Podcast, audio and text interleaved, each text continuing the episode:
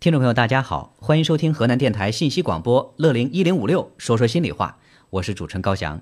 今天的节目当中，给您播出的是心理读书会，为您推荐一本好书，这是武志红写的《感谢自己的不完美》。呃，说实话，我读这本书，我现在读了一半，而且今天节目当中，我也只能是因为时间关系介绍一半。但是我觉得这本书是非常值得给大家来推荐。感谢自己的不完美，其实首先要接纳自己的不完美。接纳自己的不完美，要首先对自己有一个很好的了解和把握。那怎么能够对自己做到很好的接纳呢？其实好像对很多人来说这是挺难的事儿。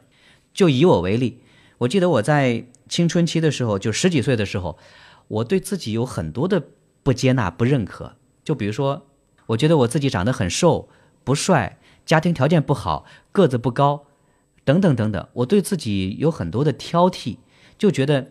我不应该是这个样子的。我如果说能够再完美一点，我应该不是这个样子。好像就是有对自己的很多的不接纳。呃，这种不接纳其实是需要经过很长时间去消化。我的感觉就像是这是一块坚冰一样的，需要慢慢慢慢的去融化。这个过程其实是挺艰难的。呃，在这本书里开篇，作者其实也讲了一个案例，说他接待一个来访者，用两年的时间。才使这个人能够从他的问题当中慢慢走出来，呃，而且呢，他的这种慢慢积累的过程，其实也不是说有一天这个咨询师就突然帮他开了窍，而是有一天他在看电视，说电视里边有一句话，那个台词是“你骗得了别人，你骗不了自己”。在那个时候，来访者突然意识到，哦，我真的骗不了自己，我对自己的问题是最清楚，所以说，与其让自己在这个痛苦当中去煎熬，不如说真的给自己一个。开脱，好，那这个问题解决了。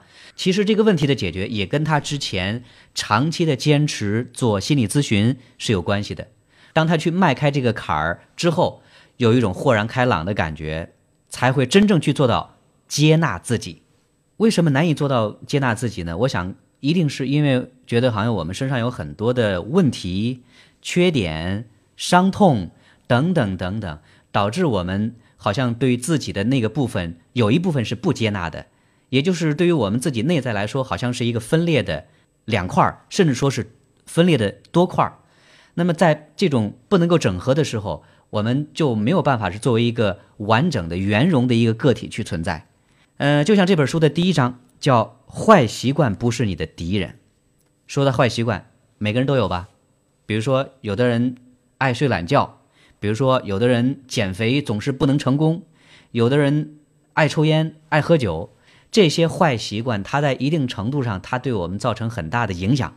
就比如说，我有一个朋友，他现在体重很胖，超过二百斤，呃，而且呢，抽烟还很厉害，现在将近三十岁了，还没有女朋友，没有结婚，所以说呢，家人就特别着急，说你怎么能这样呢？年龄也不小了，你该谈朋友，该结婚了。你现在就长着一身肉，需要去减肥了。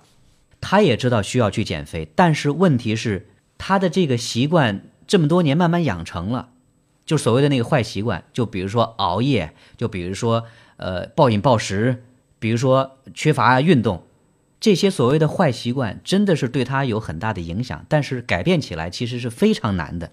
那我们就来看这章的内容，说叫坏习惯不是你的敌人。我们其实曾几何时，我们对自己的那个坏习惯，就比如说熬夜，比如说睡懒觉，好像是深恶痛绝的，就说知道，哎，我不应该这样，我不能这样，我这个坏习惯是不好的，我要跟他一刀两断，好像是要把这个坏习惯从自己身上就像切一块肉一样的给它切掉，或者说我们就像要给它做决断一样的要给它分家分开。这是因为我们把这个坏习惯当做跟我们对立的一个部分，我们把它当做一个敌人来看待了。这就说明我们对自己的坏习惯其实是不接受的、不接纳的。但是你会发现，我们越是对自己的这个部分不接纳，我们可能越容易会出现问题。就比如说我那个朋友，越不接纳自己的肥胖，好像他慢慢体重就越来越增加，越来越增加。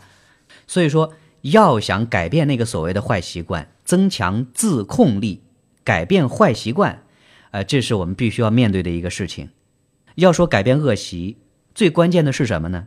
最关键的是我们不要和恶习较劲儿，去接受那个恶习，因为那个习惯就是你的本性，恶习代表着你内心的一个需要。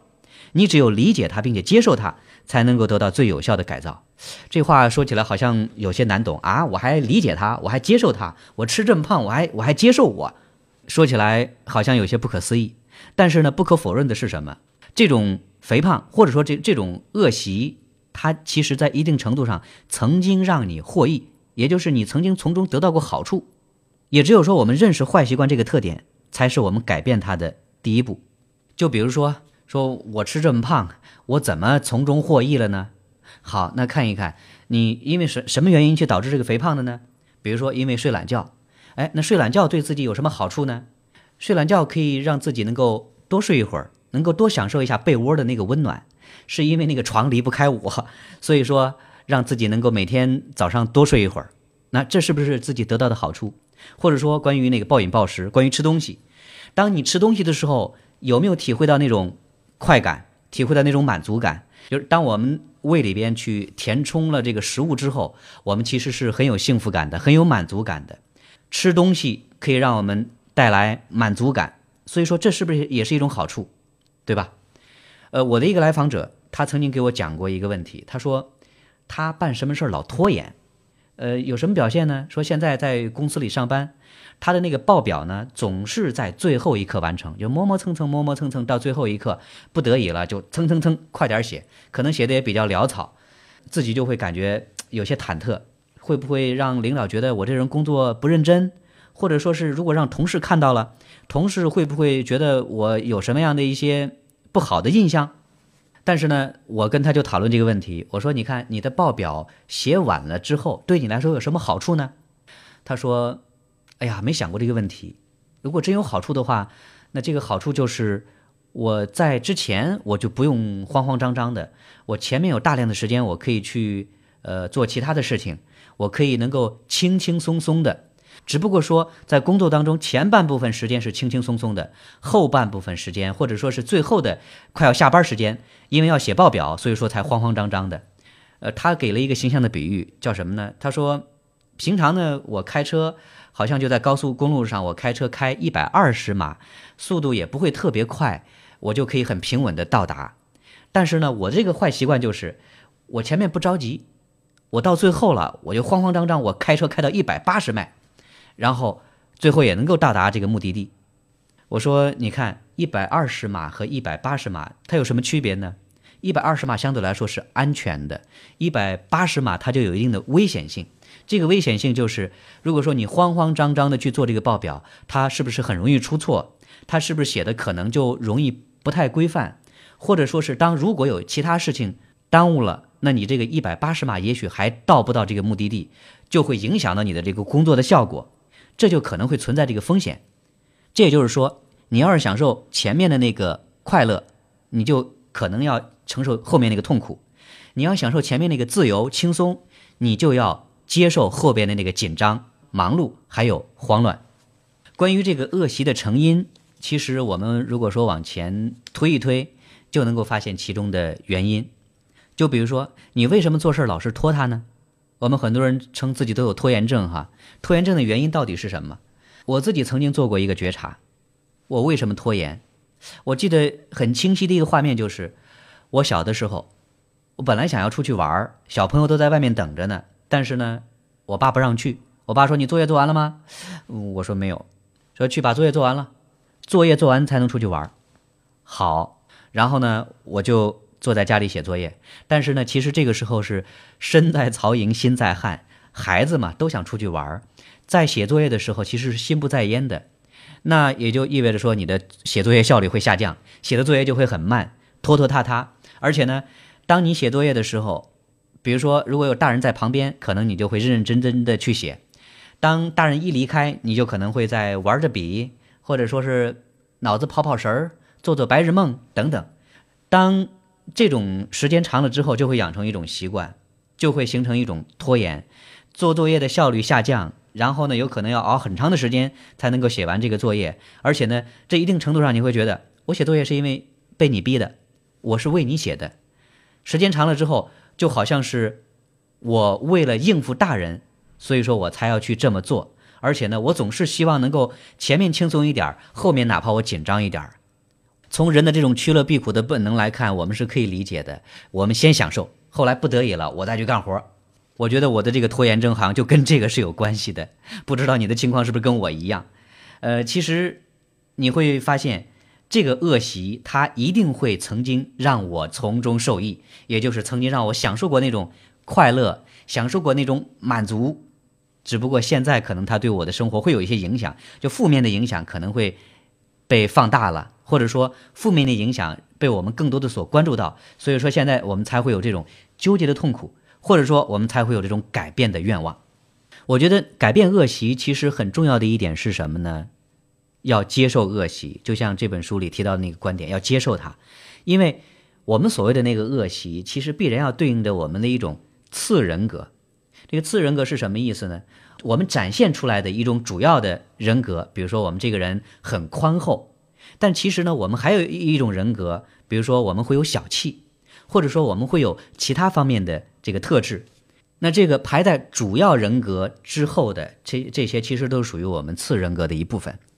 但是次人格它也是我们人格的一部分，也是我们的一部分。所以说，如果说我们想要去对它进行控制，批判或者想要跟他一刀两断的时候是很难的，我们不能够把自己劈成几半儿吧，所以说我们也很难把自己的人格给劈成彼此不相连的几个部分。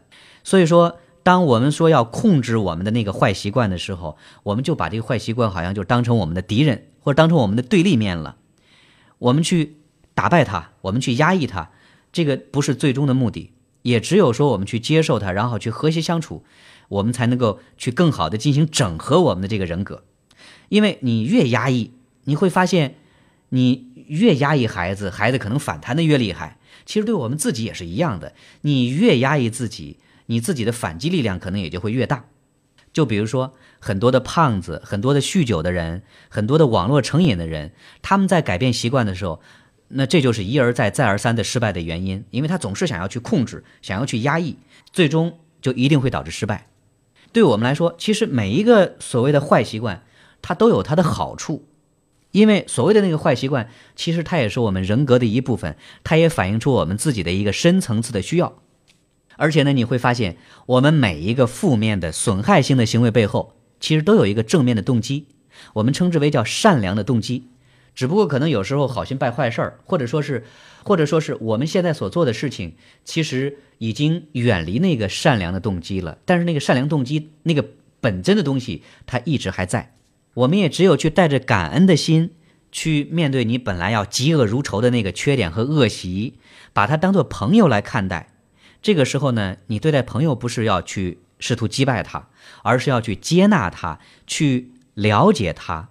去接纳你的那个次人格，那我们的改变才可以真正去发生。这个叫什么呢？专业的来讲，就是叫次人格整合法，也就是我们把自己的那些原来不被认可的、被排斥、被压抑的那些次人格做一个整合，这样我们就能够把自己的内在捏吧捏吧，就捏成一个整体。所以呢，如果说我们把自己的所谓的那个恶习、坏习惯，如果当成朋友来接纳的话，去寻找我们自己内心那种使命感，寻找我们自己内心那种原始的善良的动机，然后呢，去培育一个好习惯，从小处开始，一点一点的去跟那个次人格对话，找到改变习惯的这个使命，然后去重新建立一个神经回路。也就是我要用一个新的习惯去代替那个旧有的习惯，用新的神经网络回路去呃代替那个旧有的网络回路。那这样的话呢，我们就可以去改变自己的原有的这个模式。比如说，我们从最容易的事情来做起，我们从小事做起，慢慢的日积月累，我们就可以去由小及大，由浅入深，带来很大的改变。比如说，当我们去。改变了自己的那个原有的模式。我现在我先去工作，我先去写报表，然后呢，剩下时间我可以去轻轻松松做其他的事情。这个时候，我们不妨给自己去多做一些觉察。哎，我这次改变有什么好的体验呢？或者说我这次改变跟以前那种纠结模式有什么不一样呢？我可以多去体会体会那种好处，多去感受一下。当我前期轻轻松松完成工作，后期我们又轻轻松松去享受那个闲暇时光的时候，你去体会一下那种美好，多在那个美好里边待一会儿，然后呢，就可以更好的去固定和强化我们这个改变习惯的这种习惯和动力。这叫什么呢？这叫正向的、积极的肯定。当我们有更多的对自己的肯定之后，我们一步一步就会给自己一个更好的、积极的暗示。那这样，我们所谓的那个坏习惯才会慢慢慢慢的向好习惯进行转化。点亮多彩生活，陪伴不老青春。河南电台信息广播。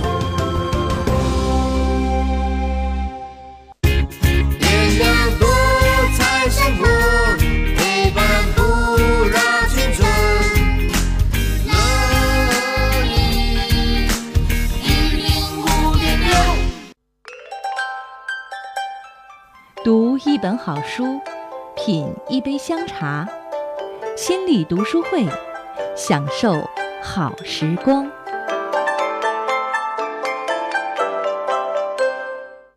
刚才我们提到一个观点哈，就是当我们想要去改变我们那个坏习惯、旧习惯的时候，我们需要先认识它，看一看我们从这个坏习惯当中得到什么样的好处，然后呢，我们跟这个所谓的坏习惯去交朋友，才可以去更好的觉察我们当初的那个善良动机，我们才可以更好的去改变那个坏习惯。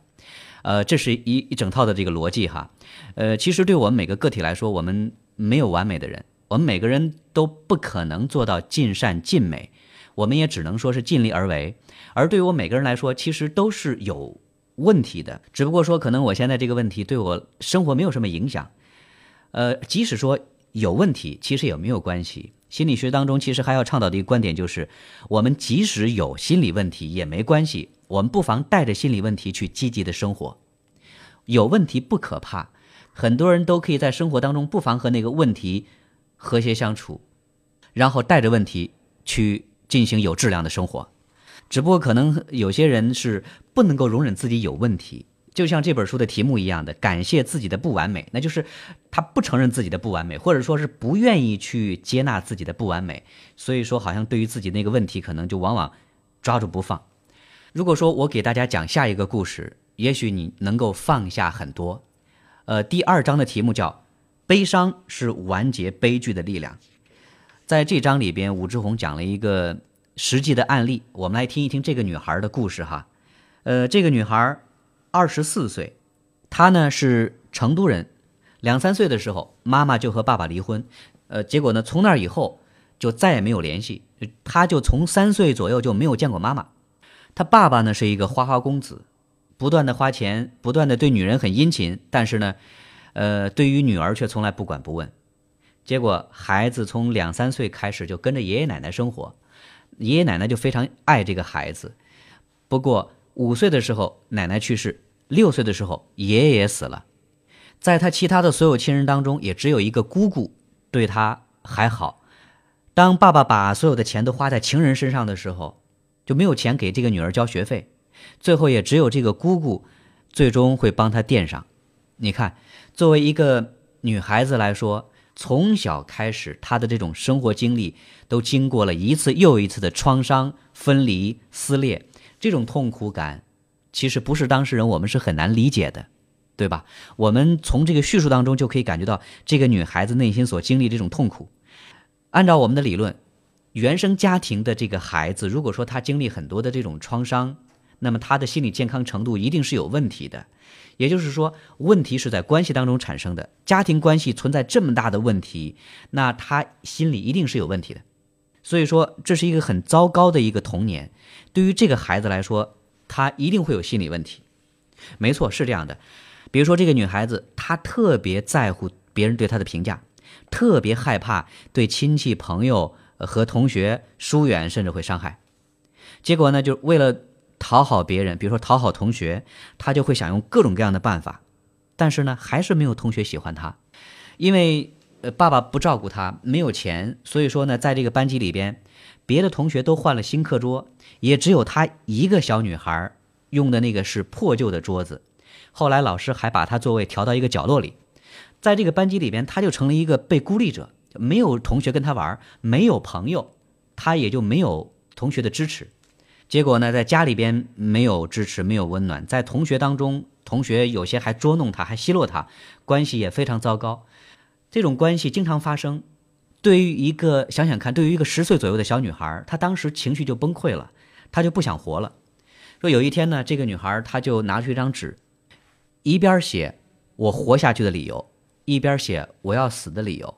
结果她发现，活下去的理由这一边稀稀落落就那么几条，而要死的理由写了满满的一大张，密密麻麻。当她写完之后，她去看这张纸，看着看着。这个女孩就感觉特别的悲伤，特别的难过，于是呢，她就哭起来。刚开始呢，还是抽泣，到后来呢，就变成嚎啕大哭。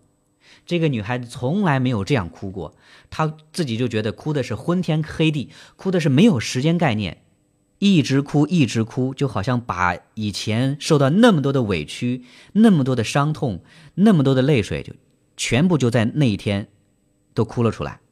也不知道哭了多久，这个女孩子她哭到最伤心的时候，就突然她内心深处好像有一个声音在对她说：“你很惨，你非常惨，但是呢，你有力量好好活下去。”这让我想到什么呢？有一个词儿叫“否极泰来”哈。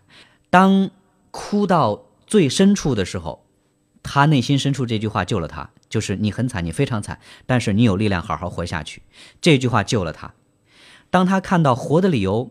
这么少，少之又少，他已经决定要死了，决定自杀了。但是内心深处突然蹦出的这句话，给他意想不到的力量，让他有了继续活下去的勇气。而且呢，这句话也改变了他。他从那以后就不再关注别人对他的评价，也不再害怕别人对他的拒绝，别人对他的嘲讽。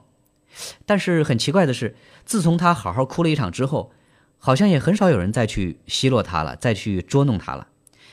结果这个女孩子就性格变得越来越开朗，越来越活泼。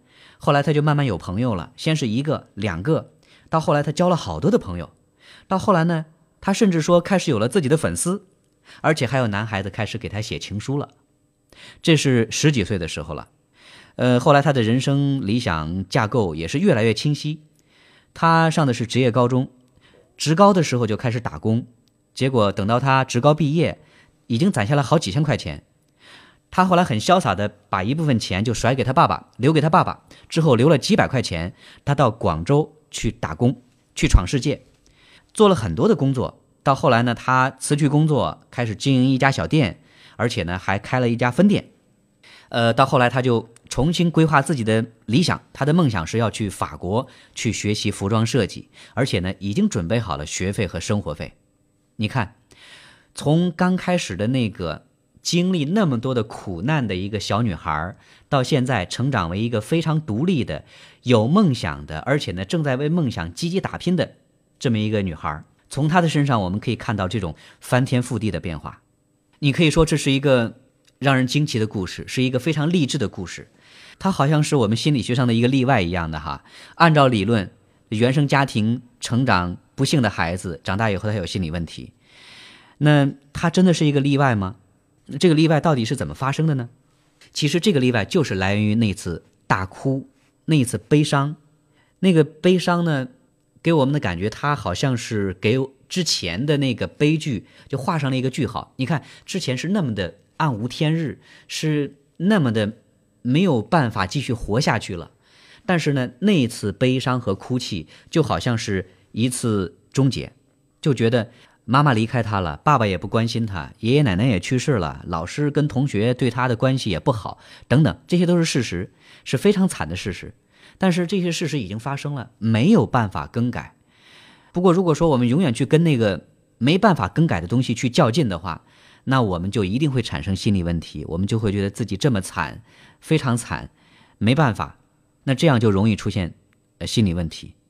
其实，人生的悲剧本身不一定会导致心理问题，也就是你遭受的那些磨难，磨难不一定会导致心理问题。最后让我们陷入困境的，是因为我们去想要否认自己人生的悲剧性，就是你很惨，没有人爱你，这个事儿太难以承受了，你可能就会骗自己说，你对自己也对别人说，我很好，我很幸福，其实很多人爱我。这种自我欺骗的方式可能会让自己好一些，可能会让自己心里边会建一堵墙，或者是做一个隔离，把我们的心和我们外界真实的世界去隔离起来。但是呢，我们越是隔离，我们的心也是越来越缺乏营养，最后好像我们的心病也就由此而产生。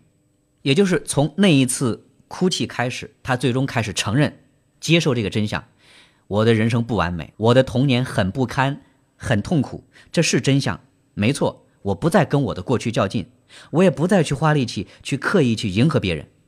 结果从那儿以后，他就觉得，啊、我以前总是围着别人转，总渴望别人给我什么。以后呢，我要把注意力放在自己身上，我只为自己跳舞。所以说，当把注意力关注在自己身上，去用一次悲伤来终结当时的那个悲剧或者之前的那那种悲剧的时候，那我们内在的力量就开始生发。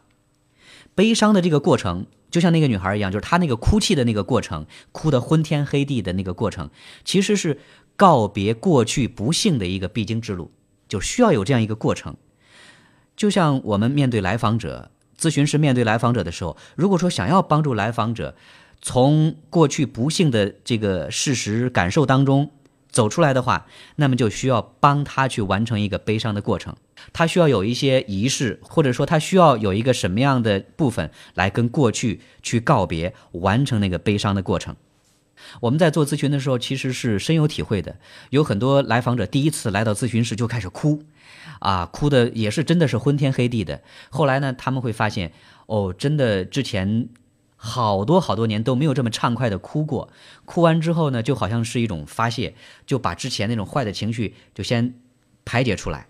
经由这次悲伤之路，我们的心灵就可以从这种真相当中获得解放。甚至说，这种真相的悲剧性，或者说我们那种痛苦的童年的经历，还可能会成为我们成长的动力，还可能成为我们心灵的养料，来促进我们成长。其实，对我们每个人来说，可能我们都会有这样的人生体验哈。比如说，我们生了一场大病，或者一场灾难，或者是呃一场意外死亡，可能会改变我们的人生态度，给我们带来很大很大的触动。好多年以前，我看望一个朋友，那个朋友他是因为意外发生骨折，结果呢，他住院那几天，他自己说：“哎呀，通过这几天住院，我觉得好像很多问题我突然看开了，就是有这样的这种警醒作用。”这就使得我们明白，哎，什么是我们人生当中真正最重要的？这也是悲剧的人生真相必将带给我们的一种人生的馈赠，也就是我们从苦难当中可以会获得成长，我们从那种悲剧当中也可以能够找到完结悲剧的力量。点亮多彩生活，陪伴不老青春。您现在收听的是河南电台信息广播。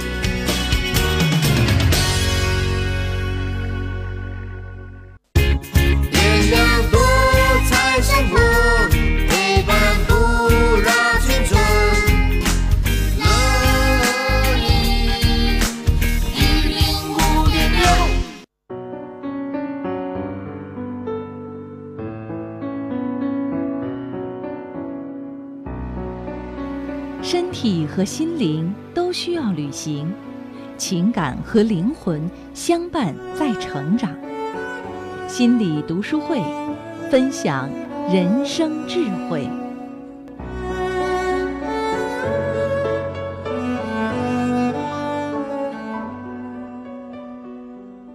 欢迎各位继续收听河南电台信息广播乐龄一零五六，说说心里话，我是主持人高翔。今天的心理读书会，我们一起来关注这本书，是叫《感谢自己的不完美》。刚才我们读到的第二章叫“悲伤是完结悲剧的力量”。我觉得刚才那个女孩子的故事给我印象特别深刻哈。尽管说童年有那么多的不幸，那么多的痛苦，但是呢，通过一次自己的这种悲伤，应该说是对自己会有一个很好的疗愈。其实我们生活当中很多人会觉得，哎呀，我生活这么痛苦啊，我生活有这么多的委屈难过，那怎么办呢？往往是我们去跟那个痛苦去对抗。也许我们越对抗越痛苦，这就可能会形成一种恶性的循环。我们怎么能够去化解那个伤痛呢？我们可不可以像刚才那个女孩子一样的，我大哭一场，我从此翻篇儿？呃，这个其实挺难的哈。呃，想要通过一次的悲伤去疗愈你的痛苦，当然这个并不是每个人都可以做得到的。所以说呢，有一位心理专家叫弗兰克，他提出了自己的一个治疗方法，就是重做自己的父母，也就是在工作坊当中让当事人去扮演父母的角色，和内心的小孩沟通，来化解被伤害感。说起内心小孩哈，对于我们每一个成年人来说，我们内心深处其实都住着一个孩子。内心小孩的意思就是，尽管我们现在长大了，比如说我们现在已经二十岁、三十岁、四十岁，我们已经长大成人，但是我们内心深处仍然会藏着一个小孩。如果这个小孩受过太多的伤害，他可能会受十几年前甚至几十年前的痛苦体验的指挥，而去做一些很糟糕的事情。有些呢，可能你会自己就会觉得莫名其妙，我为什么会这么做呢？我也不知道。但是呢，这是无意识在指挥。那怎么样去重做父母，化解童年那个磨难、那个创伤？这其实就是用我们内在父母的这种形象来重新对我们内心小孩做一个养育、安抚、照顾、关心。这样做的目标就是要消除我们内心小孩那种被伤害感，并且赋予他成人的力量。不只是说要化解他内心的这种阴影，而且也要帮助他成为好的父母，来打断家族的恶性循环。要想做到这一点，我们首先就要和我们内心那个小孩进行交流。怎么交流呢？要改变我们这个成人和小孩的关系。我们不再去斥责他，去骂他，去指责他无能，不再去指责他为什么缺乏勇气，为什么表现这么糟糕，等等等等。而是我们尝试着去理解那个内心小孩，并且去接受他。其实持类似观点的也有不少哈，比如说张德芬。张德芬他就提出说，我们要做我们自己理想的父母，来安慰我们自己内心那个受伤的小孩儿。其实就是同样的道理，我们对自己有一个重新的关心、呵护、正向的肯定，这样能够帮助我们去慢慢的化解那个伤痛。就像我在第一段当中我提到的，呃，内心当中其实我们就好像有一块坚冰一样的，我们需要自己去慢慢的自我疗愈和化解，也只有这样。才能够去真正的和童年那个创伤告别。接下来呢，我们再给大家说一说愤怒，就生气。呃，我记得在前几年，我陪着孩子看动画片叫《图图的故事》。孩子看那动画片就对其中一个情节印象很深，就是图图的妈妈会发火，而且发火的时候呢，头上就呼呼呼冒火的那个样子。孩子会觉得挺好玩其实呢，对于我们的家长来说，有不少家长都有类似的体验，就是。容易发火，容易控制不住自己的脾气，这就是愤怒。其实呢，事后很多父母都会自责：“哎呀，我我怎么就控制不住脾气呢？我怎么就那么生气呢？”我们对于我们的这种情绪，比如说这种愤怒的情绪，很多时候我们是有些担心和害怕的。是为什么呢？是因为愤怒它看上去挺可怕的，就像那头上冒火，它可能会殃及到别人，而且呢，它很容易去伤害这个关系，比如说伤害。她和丈夫的关系，伤害她和孩子的关系，而且呢，会让我们和别人疏远。但是呢，话又说回来，发火有时候也是必须的，这是我们的一个必要的情绪。这是因为我们既需要亲密关系，也需要保持独立的空间。我们既有亲密的需要，也有自己独立的需要，从而去保持住自己的个性和判断力。而愤怒它有什么作用呢？它就是保护我们独立空间的有力武器，甚至是唯一的武器。如果说我们接受自己的愤怒，那么当有人试图跟你建立坏的关系的时候，嗯，不管他的借口有多漂亮，他都难以得逞，因为愤怒告诉你他这样做不对，你不允许他这样做，你会用愤怒的方式去告诉对方。美国的一个心理学家叫托马斯·摩尔，他的一本书叫《灵魂的黑夜》，在这本书里呢，有一句话我记得是：当你清楚明白你要表达出愤怒情感的时候。呃，他就能够为一个人和一种关系做出一种贡献，但是呢，当你的愤怒不被允许表达，被掩盖、隐藏起来的时候，它的影响正好是相反的。大家明白吗？就有时候这种发火、这种愤怒是必须的。如果说你压抑了自己的这个情感，那这个火算是没有发出来，但是呢，它的影响可能是负面的。任何事情我们都可以从多个角度来看待哈，比如说关于愤怒、生气，我们也可以把它分成所谓的好的愤怒或者是坏的愤怒。这好的愤怒是什么呢？就是它可以捍卫你的个人空间，它可以捍卫你的领地，呃，最终它会阻止你的一个关系向坏的方向去发展。但是呢，坏的愤怒它是做不到这一点，因为有一些愤怒它之所以会成为坏的愤怒，就是因为我们一开始把它给压抑了。你会发现，我们生活当中会有这种人哈，呃，他们小时候是一个很听话的孩子，是一个乖宝宝，但是呢，长大以后他可能会乱发脾气，或者说是有的人他在结婚之前，他表现的倒是很儒雅，表现的倒是很好说话，没脾气，但是呢，结婚之后，也许他有情绪，他会经常容易发火，脾气变得很暴躁。这倒不是说啊，这个人他从奴隶到将军了，结婚之后就就变样子了，而是说他之前的情绪一定是属于压抑的，不被允许表达的，或者说是他不能够表达的。结果呢，到了一定合适的机会，他就开始去爆发。我在接待一个来访者的时候，呃，这是一个妈妈，她就跟我说，她说，孩子会经常惹我生气，我有时候我就控制不住脾气，可能会向他发火，甚至有可能会打孩子，呃，这个怎么办？我说，我听你这么说，就感觉你这个脾气表现的就是不是特别稳定。嗯，他说是，我好的时候我也可好了，我好的时候我能够跟孩子和颜悦色，嗯，讲道理。但是呢，如果一生气把我惹毛了，那就麻烦了，我可能就会表现得很有攻击性。你看，这就是关于愤怒，它是表达一种攻击的方式。这个妈妈被惹毛，就说明什么呢？说明。孩子会经常碰到他的那个所谓的禁区，碰到他的那个底线，嗯，就容易会发火。那为什么会发火？其实这是我们一种攻击性的表现。弗洛伊德认为，性和攻击是人类的两大基本的欲望。我们其实所有的行为动力都是来源于这两股力量，也就是性和攻击性。性和攻击这两个词儿听起来好像是一对黑暗的词汇，其实我们可以转换成另外一套词汇，就是爱和自由。爱拉近我们跟另一个人的距离，使我们能够变得不再孤单，能够感觉获得支持，能够充分享受那种美好的关系，这种温暖的感觉。而自由的获得其实是离不开那种愤怒和攻击的，因为我们每个人都是或多或少会有这种控制的欲望。就比如说那个妈妈一样，她的那个控制欲望就表现在说：“孩子，你要听我的，呃，我给你安排什么事情你要听，你如果不听的话，我就觉得我的这个规则会被侵犯了。”而我的想要去控制你的这个愿望就没有被达成，所以说我就会有挫败感，我就会生气。当然，我们可以理解的是，其实我们免不了就是会把我们的意志强加给另一个人身上，比如说强加给孩子，让孩子今天要穿这个衣服啊，让孩子今天要怎么怎么收玩具啊，要去哪去哪玩啊，我们会把自己的意志强加到他的身上，而那个被强加的人，他其实也是要有愤怒的，也会要有攻击的。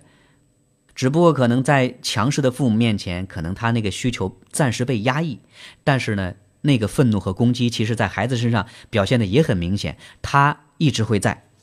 如果说他表现的特别的顺从，他特别的听话，那他就不是一个自由的人，他也不能够成为一个自由的人。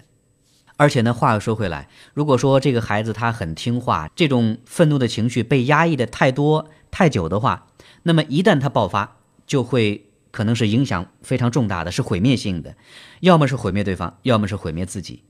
这也是为什么说我们看起来有些孩子，呃，挺听话的，内向孤僻，但是呢，他会经常做出一些让我们难以理解、不可思议的事儿。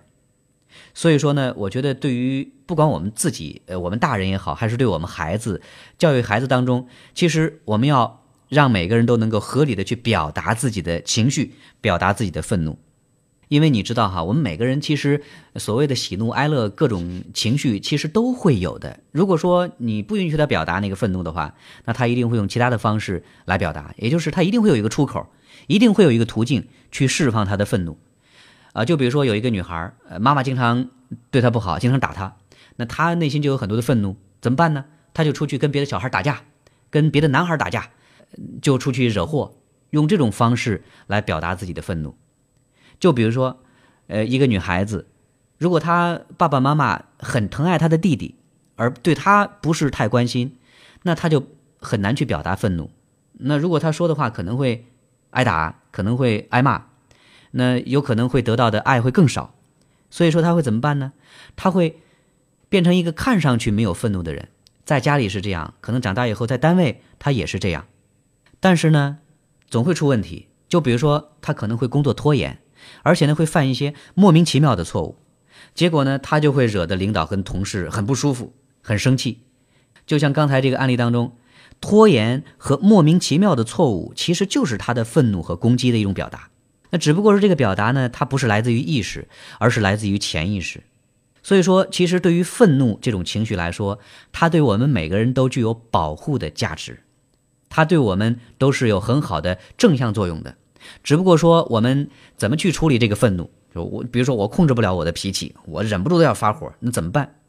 比较好的处理方式就是，我们先理解我们的愤怒，哎，问一问我们的愤怒，它给你传达的信号到底是什么意思？他想要告诉你什么？然后呢，再富有智慧的去解决它。你比如说，你的愤怒告诉你，可能说你的私人领地被侵犯了；你的愤怒告诉你说你被冷落了；你的愤怒告诉你说你被攻击了，你的一种自然反应等等等等。你先听一听，你的愤怒告诉你是有什么话，然后呢，我们再去有智慧的去解决它。那么这个愤怒它就可以变得具有积极的正向的价值了，它就会成为我们心灵的一个武器。一个兵器，它会让我们重新去捍卫我们的私人领地，它会让我们重新变得强大起来。随他吧，随他吧，回头已没有办法。随他吧，随他吧，一转身不再牵挂。白雪发亮，铺满我的过往，没有脚印的地方。孤立过度很荒凉，我是这里的女皇。漫天飞霜，像心里的风暴一样。只有天知道我受过的伤。不让别人进来看见，做我自己，就像我的从前。躲在现实梦境之间，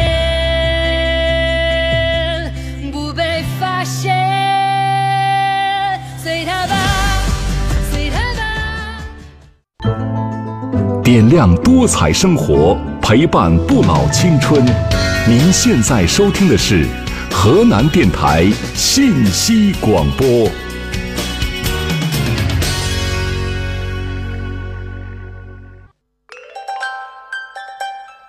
读一本好书，品一杯香茶，心理读书会，享受好时光。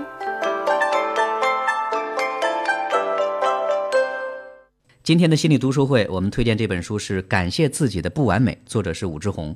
我觉得这本书的每一个章节其实都会给我们带来很大的触动。比如说下面这个章节叫做“不要内疚，这个世界没有绝对的清白”，讲了一个案例是这样的。